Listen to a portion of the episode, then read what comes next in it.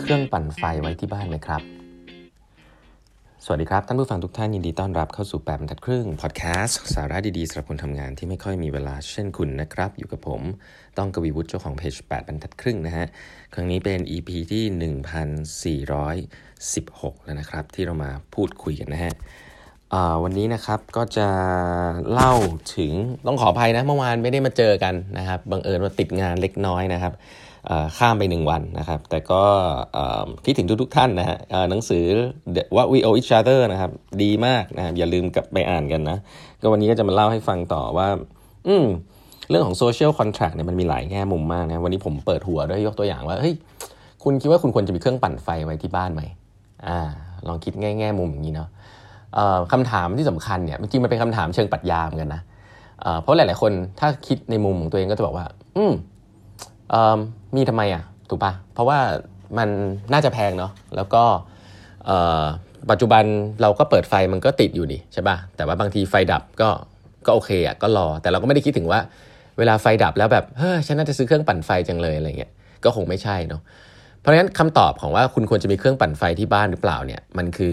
ขึ้นอยู่กับว่าคุณอยู่ที่ไหนนะครับแม้ตัวคุณเองเนี่ยเวลาถ้าคุณอยู่เมืองไทยเนี่ย คุณต้องเราผมว่าเราต้อง appreciate นะครับ ผมทำงานในวงการ infrastructure หลาย ๆ อย่างเนี่ยทั้งพลังงานเองเออไฟฟ้านะครับน้ำอะไรเงี้ย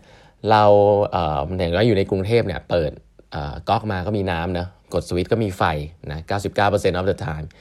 สิ่งนี้เนี่ยเรารู้สึกมันเป็นเรื่องปกติถูกไหมก็พอมันเป็นเรื่องปกติแบบนี้เวลามันเกิดอะไรขึ้นอะเราคาดหวังว่าเดี๋ยวมันก็จะซ่อมภายในระยะเวลาสั้นเนาะสองสามชั่วโมง ครึ่งวันอะไรอย่างเงี้ยใช่ปะเราก็เอาเวลาไปเดินห้างทำอะไรตอนช่วงที่ไฟดับ เราก็เราก็ไม่ได้หัวเสียมากนะเพราะเรารู้ว่าเดี๋ยวมันก็กลับมาใช่ไหมเพราะฉะนั้นการซื้อเครื่องปั่นไฟมันเป็นเรื่องที่แบบ too much อะบอกว่าเฮ้ยบ้าเปล่าถูกไหมฮะบางคนซื้อเครื่องปั่นไฟที่บ้านก็จะไม่ปลอดภัยด้วยซ้ำถ้า consider เรื่องอื่นๆ แต่ถ้าคุณลองนึกภาพคุณอยู่ในประเทศไนจีเรียหรือเลบานอนนะครับที่เขาบอกว่าคนที่เป็นชนชั้นกลางขึ้นไปส่วนใหญ่เนี่ย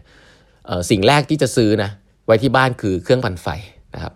ที่เป็นใส่ดีเซล generator แล้วก็ปั่นไฟใช้เองที่บ้านครับคำถามคือถ้าคุณมีความแนวคิดว่าคุณจะต้องซื้อเครื่องปั่นไฟไว้ที่บ้านเป็นเหมือนเหมือนเหมือนปัจจัยที่ 5 แบบว่ามีอาหารแล้วมีเครื่องนุ่งห่มแล้ว มียารักษาโรคแล้ว ซื้อเครื่องปั่นไฟ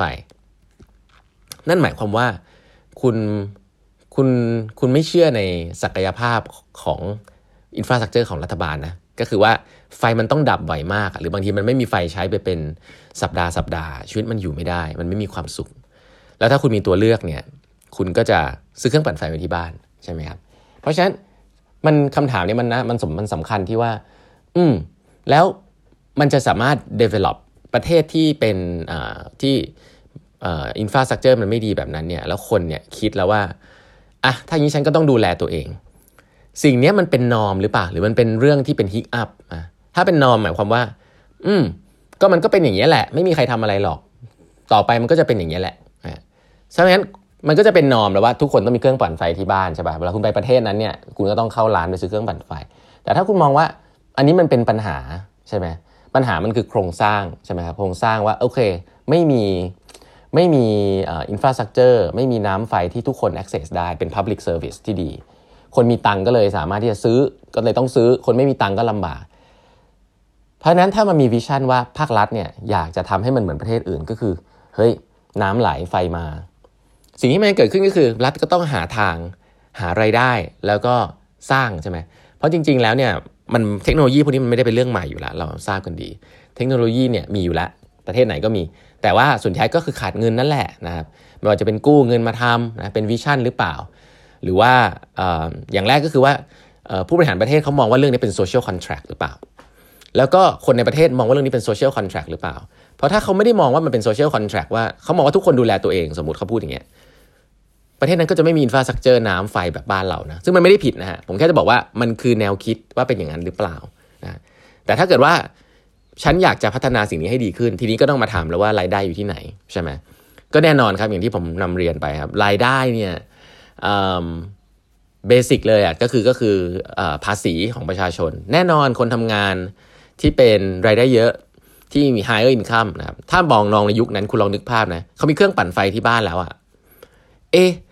เขาจะอยากเสียภาษีเพิ่มไหมคนพวกนี้บางทีอาจจะมีรายได้แล้วเก็บไว้ต่างประเทศด้วยซ้ำคือว่ามองว่าเผื่อตัวเองคนเดียวใช่ไหมเผื่อตัวฉันเอง ฉันจะเสียภาษีทำไม ฉันก็ afford เครื่องปั่นไฟได้ละ แต่เขาบอกว่าไอ้ทัศนคติแบบนี้แหละที่มันทำให้ประเทศมันไปข้างหน้าไม่ได้นะเพราะว่ามันไม่ได้มีการพูดคุยกันว่า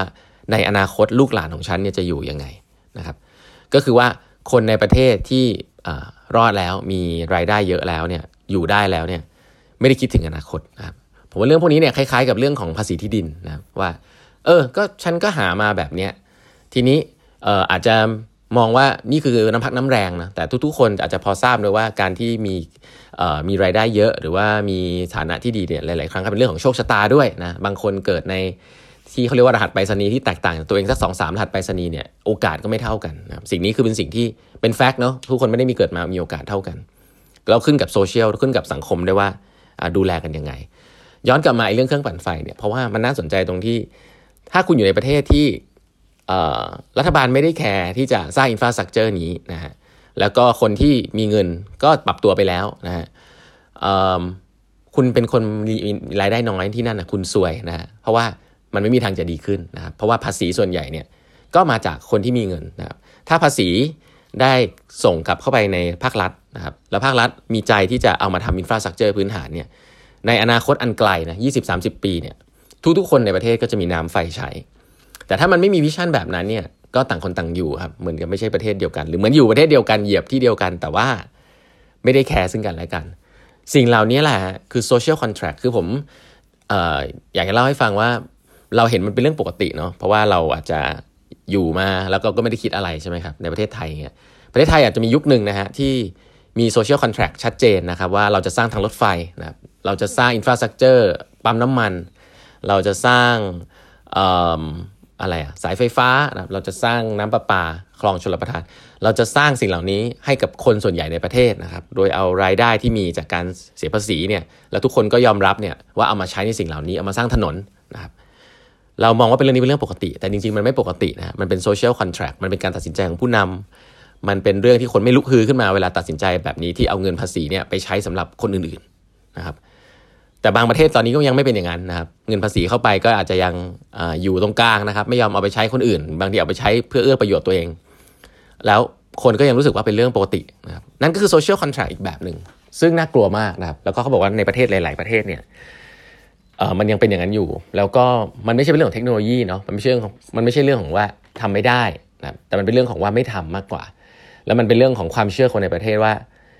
ฉันมีพันธสัญญาต่อกันที่จะต้องดูแล ซึ่งกันและกันหรือเปล่า ครับเพราะว่าถ้าไม่มีอะไรมาบังคับหรือไม่มีอะไรมาไม่มีเวทีให้พูดคุยเนี่ยคนในประเทศนั้นที่ไม่มีโอกาสลืมตาอ้าปากเนี่ยก็จะไม่สามารถมีอนาคตได้เลยโดยเฉพาะเด็กๆนะครับเด็กๆที่ต้องรอนโยบายของผู้ใหญ่นะครับผมว่าเรื่องนี้เป็นเรื่องสำคัญมากๆนะครับซึ่งหนังสือนี้ก็จะเล่าเรื่องพวกนี้ไว้น่าสนใจนะครับเดี๋ยวจะนำมาเล่าให้ฟังต่อในตอนต่อไปนะครับวันนี้เวลาหมดแล้วนะครับฝากกด subscribe ไปบรรทัดครึ่ง podcast นะครับแล้วพบกันใหม่วันพรุ่งนี้นะครับ สวัสดีครับ